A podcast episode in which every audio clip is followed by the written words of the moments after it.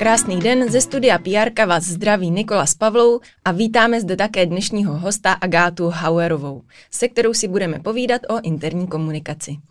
Agáta se interní komunikaci věnuje přes 8 let. Své bohaté zkušenosti získala v Direkt pojišťovně nebo EONu. Za interní kampaně pro EON navíc obdržela dva zlaté lemury a zlatého a stříbrného Fénixe. Nyní pracuje pro startup ChoiceUp, který se věnuje konzultacím v rámci engagementu zaměstnanců. Ahoj Agáto, vítáme tě v pr Ahoj holky, moc děkuji za pozvání. Jak bys co nejjednodušeji popsala, co je interní komunikace? To je hned na začátek složitá otázka. Interní komunikace, nebo jak já ráda říkám interka a používám to jako synonymum, je jedním z hybatelů firmy. Já ráda říkám, že interní komunikace udržuje oheň, vypráví příběhy a stará se o to, aby se lidem ve firmě dobře pracovalo, protože v práci trávíme velkou část svého dne a když je to oprus, tak si to pak neseme domů a to není dobrý. Interní a externí komunikace, jaký je mezi tím rozdíl? Velký anebo vlastně malý.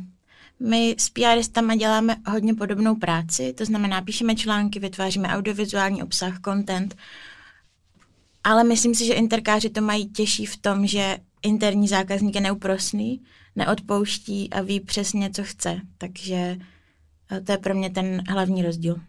A kam by si zařadila takzvanou interku teda v rámci PR? Jakou roli tam hraje nebo v jaké části se objevuje uh, ta komunikace? Jaké postavení tam má?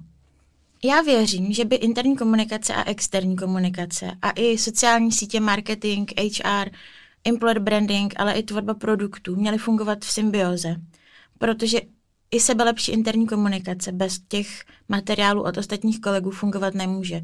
Takže nezáleží na tom, jestli organizačně sedíte v marketingu nebo v HR nebo přímo pod generálem, ale měli byste mít vytvořenou takovou síť vztahu, že všichni fungují jako jeden velký tribe, jak se tomu dneska moderně říká. A je to tak v praxi? Funguje to tak nebo ne? V každé firmě je to jinak. Nebudu lakovat na růžovo to, že organizační struktura je v některých firmách hodně důležitá a nejede přes tu hierarchii vlak. Ale myslím si, že čím dál víc si firmy začínají uvědomovat, že zapojení interky do změnových procesů a do change managementu je hodně přínosný a že to přináší pohled, který jinak by ti všichni projektáci a produktáci neměli. Tím, jak jsou interkáři zapojení do chodu firmy a znají lidi, znají, znají ty svoje cílové skupiny. Ještě tady máme výrazy, jako je employee branding a employer branding. Dokázala bys říct, co tyhle pojmy znamenají, než se vrhneme do další vlastně rozvedení té interky? Dokázala, ale nečekejte prosím ode mě žádnou uh, slovníkovou definici. Employer branding je tady vlastně proto, aby lákal nové zaměstnance. To znamená, uh, um, stará se hlavně o to, aby do firmy chtěli přijít kvalitní lidi, stážisti, trejníci. A employee branding je součástí interní komunikace a ukazuje příběh firmy a firmní kulturu skrz zaměstnance. A pak už je jedno, jestli je to na sociálních sítích, na intranetu, anebo v advertoriálech v novinách. A jaký je teda rozdíl potom mezi interní komunikací a employer brandingem i employee brandingem? Spolupracují spolu v nějaký symbioze?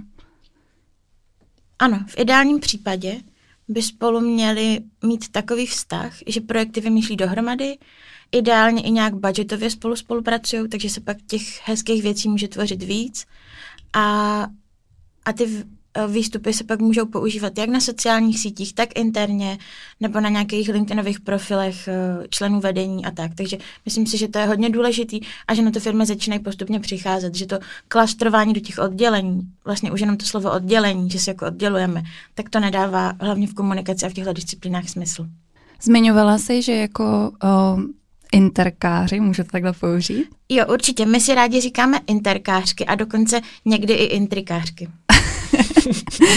tak uh, vlastně děláte podobnou práci jako lidé, kteří pracují na externí komunikaci nebo v marketingu. Jaký skillset by teda měl mít člověk, který chce intrikovat ve firmě? Takový člověk by měl určitě perfektně ovládat češtinu. Měl by umět psát, dělat korektury, editovat, mít cit pro vizuálno, ale mít taky schopnost empatie, protože pokud jsem 30-letá ženská z Prahy, která pracuje v kanceláři a komunikuju na tisíc techniků středního věku na Jižní Moravě, tak musím vědět, že si nemůžu dovolit uh, některé hipsterský vtipy. Takže musím být hodně empatická a je potřeba umět si kolem sebe budovat komunity. Dneska se tomu říká tak jako hodně fancy sounding board, ale já tomu spíš říkám takový věrní kamarádi z různých oddělení, kterým můžete výstupy ukázat a oni vám pomůžou korigovat, jestli to dává nebo nedává za ně smysl. No a pak by měl být um, interkář určitě dobrý multitasker, protože těch projektů, na kterých pracujeme, je vždycky hodně a musí umět přeskakovat z jednoho na druhý. A co nějaký idea making nebo kreativita, jsou tam taky důležitý? Určitě jo. Kreativita je určitě důležitá součást práce interkáře, ale vždycky záleží na tom, jaký komunikační kanály obsluhuju, o co přesně se v interní komunikaci starám a často má Interka, to nebudu zastírat, nějakou pomoc kreativní agentury nebo nějakých šikovných grafiků, takže na to většinou ten in-house tým není sám.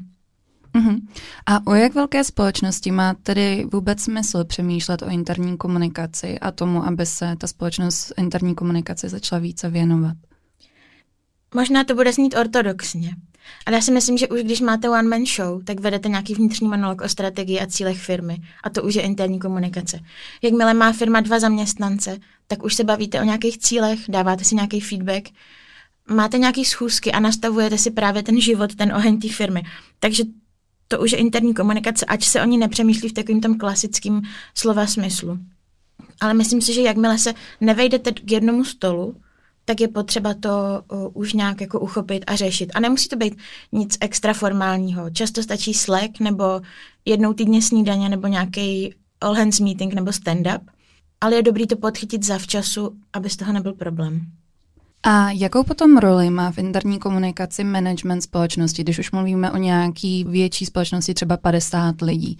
Je důležitý, aby interní komunikace spolupracovala blízce s managementem? Určitě. Určitě je to tak. Já věřím, že autentický hlas lídra je něco, co bude čím dál tím víc eh, v interní komunikaci důležitý. A je to vidět i na sociálních sítích, jak se šéfové velkých firm začínají třeba na LinkedInu profilovat. A já jsem měla v EONu štěstí, že Martin Záklasník je opravdu zdatný v komunikaci, je to něco, na čemu záleží. A my jsme jako celý interkový tým měli to štěstí, že jsme mu byli blízko. A když jste generálovi blízko a dokážete ty jeho ideje pak eh, dobře reprodukovat, tak to všechno, ta komunikace působí hodně autenticky. Takže za mě ano a myslím si, že šéfové firm to zatím ještě podceňují a berou komunikaci jako něco druhořadýho.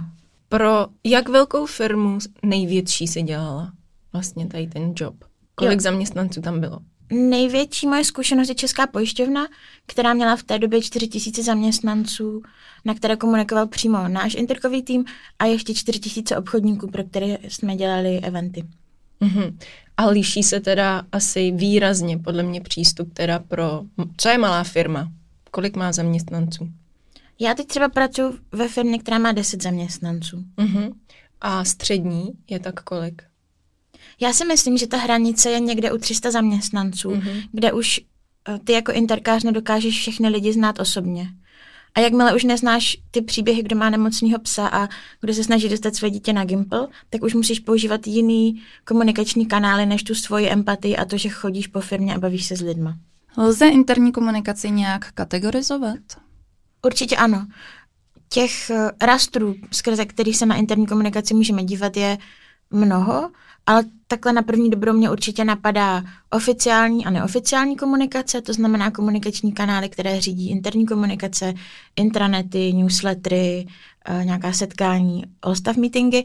A neoficiální to je takový to, potkal jsem někoho v kuchyňce a řekl mi, co se děje u nich v oddělení a podobně. Protože často si neuvědomujeme, že to je komunikační kanál, ale je. A z průzkumu vyplývá, že zaměstnanci těmhle těm neoficiálním komunikačním kanálům často věří víc než eh, těm oficiálním. Já jsem sunu úplně basic otázku, ale jako co vlastně fakt dobrá interka přinese té společnosti? Proč je to jako must? Záleží hodně na tom, jaký má ta společnost cíle. Jestli je v, ně, v rámci nějaké transformace, tak interní komunikace samozřejmě pomáhá tou transformací. A mám pocit, že dneska jsou všechny firmy v nějakém velkém změnovém programu. Mm-hmm. Ale obecně interní komunikace pomáhá komunikovat cíle, vize a strategie firmy. Protože pokud má firma cíl, že do roku 2050 budeme něco, tak já jako obyčejná účetní vůbec netuším, jak já bych k tomu měla přispět. A od toho je tedy interní komunikace, aby vybudovala tu komunitu lidí, kde každý ví, že je důležitý a každý svojí prací přispívá k tomu, aby jsme byli za několik let v tom cíli, ke kterému jdeme. Mm-hmm, takže prostě, aby všichni táhli za jeden pro vás, věděli, proč to dělají, měli tu práci rádi, rádi chodili do práce a třeba byli, byli loajální a nechtěli třeba opustit ten job, protože mají tu firmu rádi. Určitě, ale s tím souvisí to, že být v práci šťastný nestačí. Mm-hmm. Je potřeba být tam šťastný a podávat uh, dobrý výkon. A myslím si, že interní komunikátoři dělají často chybu, že zdůrazňují tu happiness, ale nezdůrazňují svým vedení to, že se to ukáže v číslech. Že když se snižuje fluktuace, lidi jsou ochotní dělat něco navíc, tak se to ukáže v těch číslech. Mm-hmm. Takže mají výkon a jsou ochotní dělat věci. Je tam ještě něco, podle čeho jiného se to dá měřit? Jakože když já půjdu za šéfikem a řeknu mu, hele, teď chci prostě investovat do interky a potřebujeme to proto, proto a proto. Jaký jsou takový ty základní argumenty?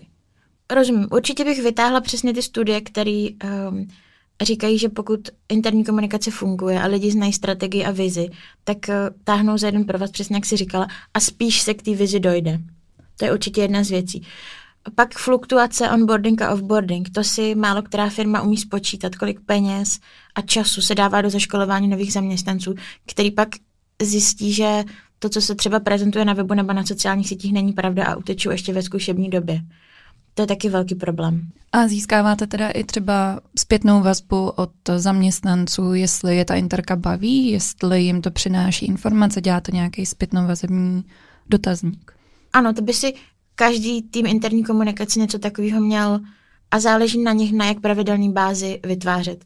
Já hodně věřím v, i v neoficiální feedback, to znamená, pokud mi někdo z kolegů řekne, to je pěkný plakát, nebo to video bylo super, tak vím, že to firmou rezonuje a má to pro mě možná ještě větší cenu, než když v pravidelném ročním dotazníku uh, lidi zaklikávají, že um, ty kanály používají a konzumují.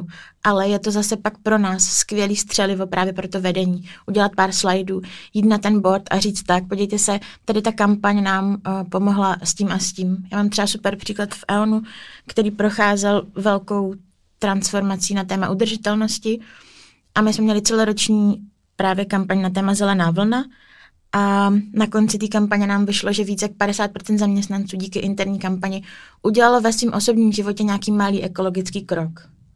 A jestli je to to, že začali uh, po našich článcích třídit uh, kelímky od jogurtů, nebo to, že si pořídili fotovoltaiku, to já už nevím, ale ta message je jasná, že to ovlivnilo jejich každodenní život. Super. Zelená vlna si říkala, že jo? Ano. Tak skrz jaký komunikační kanály jste to komunikovali třeba? Jaký jsou takový typický, co se může dělat?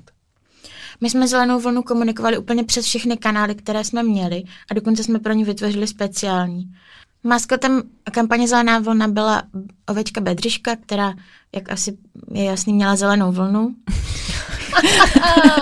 a my jsme jí my jsme jí vytvořili na internetu speciální profil, kde mohla komentovat, vyjadřovat se k ekologickým tématům a zjistili jsme, že nám úplně zmizeli hejtři, že kolegové měli Bedřišku tak rádi, že úplně přestali cokoliv ekologického hejtovat, dokonce když pak měla Bedřiška svátek, tak jí na internetu přáli k svátku a říkali, že mají nejradši její kopítka a bylo to pak vlastně takový dojemný. Takže já bych se, já bych doporučovala interkářům, aby se neomezovali na to, jaký komunikační kanály znají nebo mají, ale aby se nebáli s nimi pracovat i takhle um, netradičně. Dva dotazy. Kdo Bedřišku vymyslel? S Bedřiškou přišli naši skvělí kreativci z ateliéru Frank, který, když já jsem byla úplně zoufalá z toho, co budeme dělat s takým ekologickým obřím tématem, a věděla jsem, že ten projekt se jmenuje Zelená vlna, tak oni vymysleli Bedřišku. A dokázala bys ještě teda vyjmenovat všechny ty kanály, které jste měli a kam jste to komunikační sdělení šířili? Určitě ano. My jsme udělali třeba v našem newsletteru pravidelnou zelenou rubriku, kde se každý týden komunikovalo nějaké ekologické téma. Netýkalo se vždycky produktů, ale často to byl nějaký typ, jako například víte, že nově se můžou třídit plata od vajec. Takže mm-hmm. jsme poskytovali takový ekologický servis. Dělali jsme plakáty, dělali jsme banery, eh, články, Hodně se nám povedl merch s bedřiškou. Měli jsme ponožky s bedřiškou, plátěnky s bedřiškou, plecháčky s bedřiškou, pexeso s bedřiškou, úplně všechno s bedřiškou. A zaměstnanci to milovali, mohli si to vzít domů, fotili nám potom fotky, jak jejich děti eh, si hrajou, my jsme tomu říkali backseso, protože je to ovce, tak jak děti hrajou backseso. Jak jste si to pak vyhodnotili, tu kampaň, že to bylo fakt dobrý? Já jsem ji hodně vyhodnocovala už eh, v průběhu právě pocitově, jak jsem o tom mluvila. Že jsem viděla, že u ekologických tématů na intranetu mizí negativní komentáře, že se lidi zapojují do různých ekologických výzev, že vzniká kolem toho projektu taková jako komunita zelených nadšenců. Ale pak jsme samozřejmě potřebovali, jak jsem už o tom mluvila, nějaká čísla pro naše vedení a dělali jsme klasický průzkum, kdy jsme se ptali, znáte Bedřišku, jakými přídavnými jmény byste Bedřišku popsali, z toho pak může vzniknout takový hezký work cloud a podobně.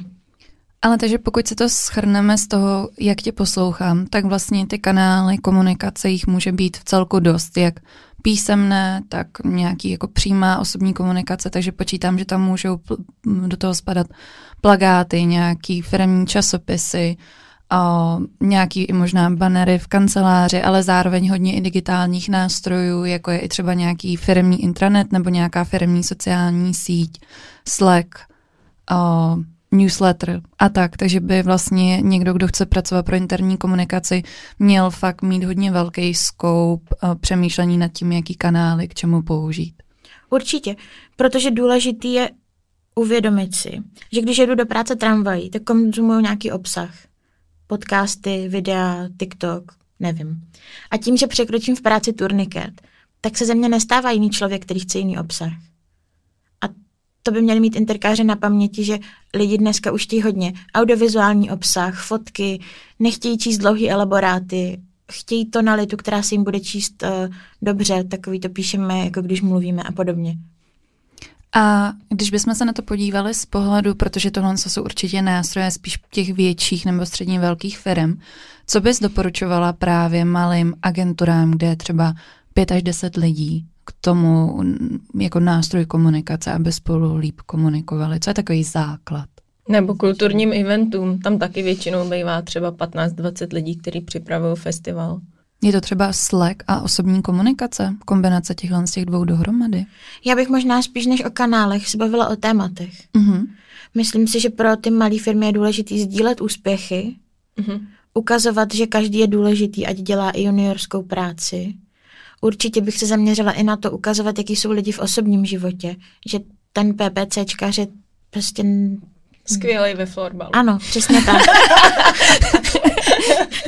Protože tohle utužuje ty mezilidské vztahy. A pak, když uh, ta agentura vyzkouší Slack a zjistí, že jim nefunguje, tak ať si z toho nedělají hlavu jenom protože je to dneska moderní. Když jim funguje každý pátek společná snídaně, kde si každý řekne, co se mu povedlo a co se mu nepovedlo, tak hurá. A takže je tam vlastně důležitá hlavně asi nějaká interakce a navázání blízkých vztahů a potom témata, který asi posunou ten víkend, víkend, výkon i happiness dál. Ano, a ta komunikace by měla být vždycky obousměrná. Není to jenom o tom, že my servírujeme něco zaměstnancům, ale oni by měli mít možnost odpovědět na ten newsletter, komentovat článek, přijít za někým, přinést nějaký svůj input. A ty už si tady nakousla hejtry, když to jako úplně nefílujou ty zaměstnanci, tu vaší komunikaci, tak co pak děláte? Vždycky jsem se snažila ve svých týmech, aby jsme viděli až za roh a předvídali dopředu, co může být problematický. A já jsem v tomhle možná trochu jako až zahranou, protože řeším často každé slovo. Protože víte o tom, že každý různý slova mají pro různý lidi různé konotace. Mm-hmm. A my už jako interkáři musíme dopředu přemýšlet o tom, jestli ten vizuál pro někoho není úplně ustřelený, nebo jestli mu nebude vadit tykání a tak. Ale potom, když už se ty hejty objeví, tak je potřeba, a to asi znají všichni, kteří se pohybují na sociálních sítích, jít si udělat kafe, jít se projít, nechat vyplavit ty emoce a zamyslet se nad tím, proč to ten člověk píše. Je smutný, je naštvaný, děje se něco u něho v oddělení, možná má blbej den a mě často pomáhalo poprosit kolegy, kterých se ten problém víc týká, než mě jako interkáře, aby odpovídali. Pokud je to hejt na nějaký produkt, je super, když ten produkták se za něj postaví a řekne, my jsme ten produkt postavili takhle a takhle, proto a proto. Mm-hmm, jasně, super. Ale to chce koule a chce to mít v té firmě tak dobrý vztahy, že se lidi nebojí z kůží na trh. Jak dlouho trvá ty vztahy vybudovat? Takovýhle dobrý. To záleží na tom, jaký je člověk svojí povahou a svým nastavením. Já si myslím, že já mám to štěstí, že mě se ty komunity daří budovat poměrně rychle, ale myslím si, že minimálně šest měsíců trvá, než si vůbec tu firmu člověk osahá a zjistí i kdo je jak důležitý, protože to, že je někdo v organizační struktuře nahoře, neznamená, že je opravdu ten, kdo ovlivňuje to dění a proniknout do toho zákulisí musíte zase s někým a musíte vůbec zjistit, kdo je ten, kdo vám poodhalí ten závěs toho, jak ta firma funguje. Je to uh, velká věda naučit se orientovat v té korporátní hierarchii. A musí být interkář jako taková ta osoba, která je oblíbená? Nebo kterou prostě mají ty zaměstnanci rádi? Má nějaký charisma, autenticitu, já nevím, nebo mateřský syndrom. Co tam všechno Jo, takový funguje. ten ráček, staráček. Um, chápu, na co se mě ptáš a myslím si, že takový člověk musí v tom interkovém týmu být. Ale měla jsem v týmu kolegyně, které byly spíš introvertky, ale jsou to skvělé editorky, skvělí copywriteri, uh, odmakají obrovskou fůru práce, ale nechtějí být ty, které stojí před lidma, prezentují, vedou workshopy a podobně. Takže je dobrý ještě mít to v tom týmu, pokud samozřejmě máte tým, protože vím, že často interní komunikaci lidi dělají ještě jako navíc k nějakému svému dennímu jobu. Ale pokud to jde, tak mixovat uh, ty povahové rysy a ty skillsety tak, aby to hrálo společně. A když budeme malinko generizovat, můžeme říct, jak velký interní tým by měl být třeba pro tu větší firmu 4 tisíce zaměstnanců? A jaký role by v tom týmu měly být? Mm-hmm. To záleží na strašně moc faktorech. Mám nějaký pomoc, pomoc agentury na eventy, nebo si dělám všechno sama, eh, stříhám si videa sama, stříhá mi někdo videa, ale taková ta obecná poučka za mě je jeden interkář na tisíc zaměstnanců. V korporátech, kde je nějaká pomoc grafiků, videomakerů, agentury, pokud potřebuji chlebíčky, tak je nemusím mazat sama, ale můžu si objednat catering, tak tam mi to dává smysl. Ale taky jsem pracovala v malé firmě, kde, která měla 300 zaměstnanců a byli jsme tam na Interku dvě a ještě jsme měli na eventy do pomoc dvou kolegyň, když bylo potřeba. Ale tam jsme si všechno dělali in-house. Takže se to těžko z, úplně zobecňuje. Než se pustíme do toho, jak celou strategii vymyslet, existují nějaké principy interní komunikace? Za mě určitě, ale myslím si, že každý komunikátor to může mít trochu jinak. Já se omlouvám všem studentům mediálních studií a žurnalistiky, že teď budu používat slova, na které mají třeba nějaké traumatizující vzpomínky. Ale rozhodně důležitým principem je gatekeeping. My nemůžeme komunikovat všechno, co se ve firmě děje. Hlavně každý interkář přijde do bodu, kdy zjistí, že interka je oblíbená, daří se jí a každý by chtěl mluvit o každém úspěchu, který se v tom týmu stal a to nejde. My musíme aktivně rozhodovat, co se bude komunikovat a co se komunikovat nebude. Důležitá je pro mě ta anticipace, předjímat, jak můžou různí kolegové různá sdělení vnímat, o tom už jsme mluvili. A důležitý je i agenda settings. My v Interce neříkáme lidem, co si mají myslet, ale aktivně ovlivňujeme témata, o kterých se ve firmě mluví a pracujeme s tím tak, abychom dosáhli těch právě našich strategií a komunikačních cílů. A pro mě osobně je důležitý, aby Interka byla i trochu fun. Češi mají rádi humor, u nás jsou ledacos a myslím, že je dobrý na to myslet a dávat tomu vždycky něco navíc. Pokud se po poslechu tady toho dílu PR někdo rozhodne eh, začít s interní komunikací, kde by měla být ta startovací linie? Nebo si nechci říct, možná teda startuje, ale začne se jí věnovat nějak víc koncepčně. Úplně na začátek musím říct, že bych měla obrovskou radost, pokud by se někdo rozhodl začít interkařit po tomhle podcastu, protože já si myslím, že interka je fakt nejlepší job ever. A, a proč? Je to fakt pěkná práce. A co můžeš, znamená pěkná? Můžeš se vyřádit úplně, jak tě jenom napadne. Můžeš mm-hmm. dělat cokoliv od eventů až po plakáty nebo objednávat plišáky a, a je to prostě fakt uh, boží v tom, jak je to různorodý. A já si i z mý vlastní zkušenosti myslím, že tam máš taky hnedka přímý feedback těch lidí, pro který ty to děláš. A to je podle mě hrozně důležitý, protože často, když komunikuješ, třeba děláš social, tak ta zpětná vazba není hnedka přímá a není to od lidí, který znáš, takže podle mě, když potom uděláš event, z kterého je každý nadšený, tak víš, že ty přes časy a hodiny do toho daný prostě fakt stály za to. Jo, s tím naprosto souhlasím. Ta zpětná vazba je rychlá, neúprosná, ale to je taky fajn. Promiň, a teď jsem tě přerušila eh, od tvý odpovědi, tak no, můžeš asi doříct tu druhou půlku. Ideální by bylo, podle mě, vnutit se na stáž do interní komunikace do nějaké velké firmy. Protože z mé zkušenosti v těch velkých firmách vždycky chybí nějaké ruce, ale často ten tým ani nemá prostor vypisovat uh, nějaké pozice, trainee a stážisty, protože dělají nejdřív tu práci. Takže bych se nebála oslovit na LinkedInu uh, šéfy komunikací, interkáře, říct, uh, zajímám se o interku, umím to a to, umím třeba psát, nebo umím stříhat videa, umím stříhat podcasty, nabízím vám tohle, ale myslím si, že by lidi měli být připraveni na to, že to zpočátku bude fakt za malý peníze, anebo fakt jako neplacená uh, stáž, protože pojďme si to říct na rovinu v komunikaci, ty budgety nejsou v poslední době úplně uh, největší, tak aby mohli uh, komunikátoři hýřit. Ale když se na to ještě podíváme z jiného pohledu, a to z pohledu firmy nebo agentury, která chce s Interkou začít a nemá na to třeba člověka, a jenom chce prostě koncepčně přijít k tomu, chceme líp komunikovat mezi sebou, tak kde ti by měli začít? Myslím, že by se neměli bát říct o pomoc někomu externímu. Protože častá chyba je to, že se vytipuje například v HR nebo v marketingu někdo, kdo umí tak trochu psát, možná má trochu kapacitu a dáme mu interku. A ten člověk to třeba vůbec nechce dělat, nemá proto předpoklady a nemusí to dopadnout dobře, protože už se nastaví nějaká linie, která se pak může roky dodržovat. A my právě třeba v se pomáháme firmám nastavovat i strategie interní komunikace, pomáháme jim nastavovat uh, komunikační kanály, internety tak, aby to fungovalo a hlavně, aby to bylo pro jejich podmínky udržitelné, protože na to o tom se bavíme dneska celou dobu, neexistuje univerzální recept na to, jak dělat interku dobře v každé firmě. A zmiňuješ strategii, že je důležitý mít eh, strategii pro interní komunikaci. Co je takový základ a obsah té strategie, co by v ní nemělo chybět? Ve strategii by neměly chybět komunikační kanály a jejich frekvence. Je důležité, aby zaměstnanci věděli, že se na některé věci můžou spolehnout. Například, že newsletter chodí každý pátek.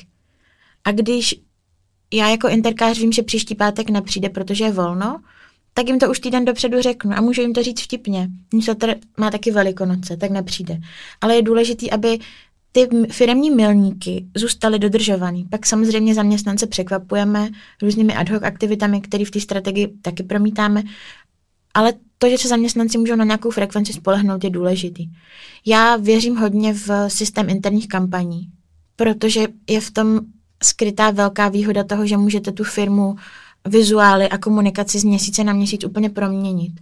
A tím pádem kolegové neoslepnou, protože ty plakáty nevypadají pořád stejně, každý měsíc se něco děje, internet vypadá jinak, banery vypadají jinak a lidi si těch kampaní pak víc všímají. A takže vlastně ke strategii interní komunikace by se mělo přistupovat jako k jakýkoliv jiný marketingový strategii a vlastně si to všechno správně definovat. Ano, akorát si myslím, že v interní komunikaci je to specifikum, že se mm, věci často mění živelně a myslím si, že by i interkáři neměli pak být smutní nebo nervózní z toho, že se ta strategie třeba nenaplňuje úplně do puntíku, protože pokud vedení přijde s obrovským projektem na téma XY, tak já ho musím okamžitě do té strategie zahrnout, něco dát pryč, něco ubrat, něco přidat. Tak eh, je dobrý mít strategii, ale nebrat ji úplně dogmaticky a nehroutit se, když se z nějakých důvodů nedá stoprocentně naplnit. Mně ještě napadá, já si můžu představit, že v takhle velkých firmách, kde je 4 tisíce zaměstnanců, jsou různé jako typy osobností, že tam je třeba IT oddělení, potom marketáci, potom někdo, kdo pracuje přímo v, ně, v nějaký tovární dílně. Lze k těmhle s těm lidem komunikovat všem stejně, nebo se třeba i komunikační nástroje mění podle cílových skupin? Nemůžeme na všechny cílovky komunikovat stejně. Jednak my musíme dobře vážit to, co komu říkáme, protože každý nepotřebuje vědět všechno. To je často velká chyba. Já si osobně myslím, že mít víc informací, než potřebuje, možná horší, než mít míň. Protože když mám informací moc, tak si je třeba neumím interpretovat, můžu je dezinterpretovat, apatie, nejistota, možná odcházím z firmy, když to přeženu. Takže mít dobře nadefinované cílovky je hodně důležitý. A přesně na techniky v terénu, kteří nejsou u počítače, nemůžu komunikovat uh, newsletterem nebo aplikací. A na uh, mladý kolegy z inovací zase nebudu posílat dopisy a letáčky. Takže znát své cílovky je hodně důležitý, ale zároveň by ta interka měla mít nějaký sjednocující prvek, aby když se podíváte na různé kanály, tak jste měli pořád pocit, že pracujete v jedné firmě. Nemůžeme úplně tvořit nějaká sila, která spolu nekorespondují. Jaké externisty využíváte? Máte třeba Agošku nebo externí kopíky nebo nějakého kreativce na externí spolupráci?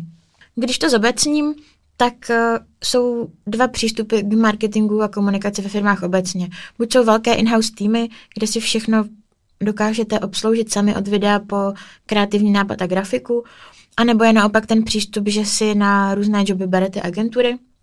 Já jsem zažila už ve své praxi oboje, ale takovou tou asi nejběžnější cestou je, že copywriting vzniká in-house, nebo takhle to i mě dává smysl a grafické věci, videa a případně nějaké mm, reklamní předměty a podobně vznikají externě, ale s velkým přispěním těch lidí z Interky, protože ti znají tu svoji cílovou skupinu. A to oni jsou ti, kteří korigují často ty hodně kreativní nápady. A jak je to s budgetama? O, musím mít velký budget na interní komunikaci? Nebo si vystačím i s něčím menším? Záleží, jaká je tvoje strategie a tvoje cíle. Není to tak, že velký budget znamená dobrou interku. To si myslím, že určitě neplatí, protože počítají se nápady a to, jak se to všechno vymyslí a zprocesuje a zpracuje. Ale mít větší budget znamená, že můžu dělat pro svý lidi hezčí akce, hezčí reklamní předměty, hezčí soutěže, takže já doporučuji všem interkářům rvát se za velký rozpočty. Tak jo, Agáto, já myslím, že to byl fakt hezký díl. A já mám na tebe poslední otázku. Co je pro tebe PR? Pro mě je PR úplně skvělý způsob, jak dát vědět světu o tom, co se ve firmě daří. Super. to je asi nejstručnější a nejvýstižnější odpověď, co jsme tady zatím měli. Moc ti děkujeme za dnešní rozhovor, nás to moc bavilo. Mě tak, já moc děkuji za pozvání. Chceš ještě říct něco na závěr? Nějakou message, nebo já nevím. Já bych možná chtěla říct, že podle mě budou 20. léta érou interní komunikace. Uh. tak jo, my i děkujeme moc vám na druhé straně, že nás posloucháte. Můžete nás odebírat na kanálech PRistů na Facebooku a Instagramu a my se zase za 14 dní ozveme s novým dílem. Mějte se hezky. Mějte se krásně naslyšenou.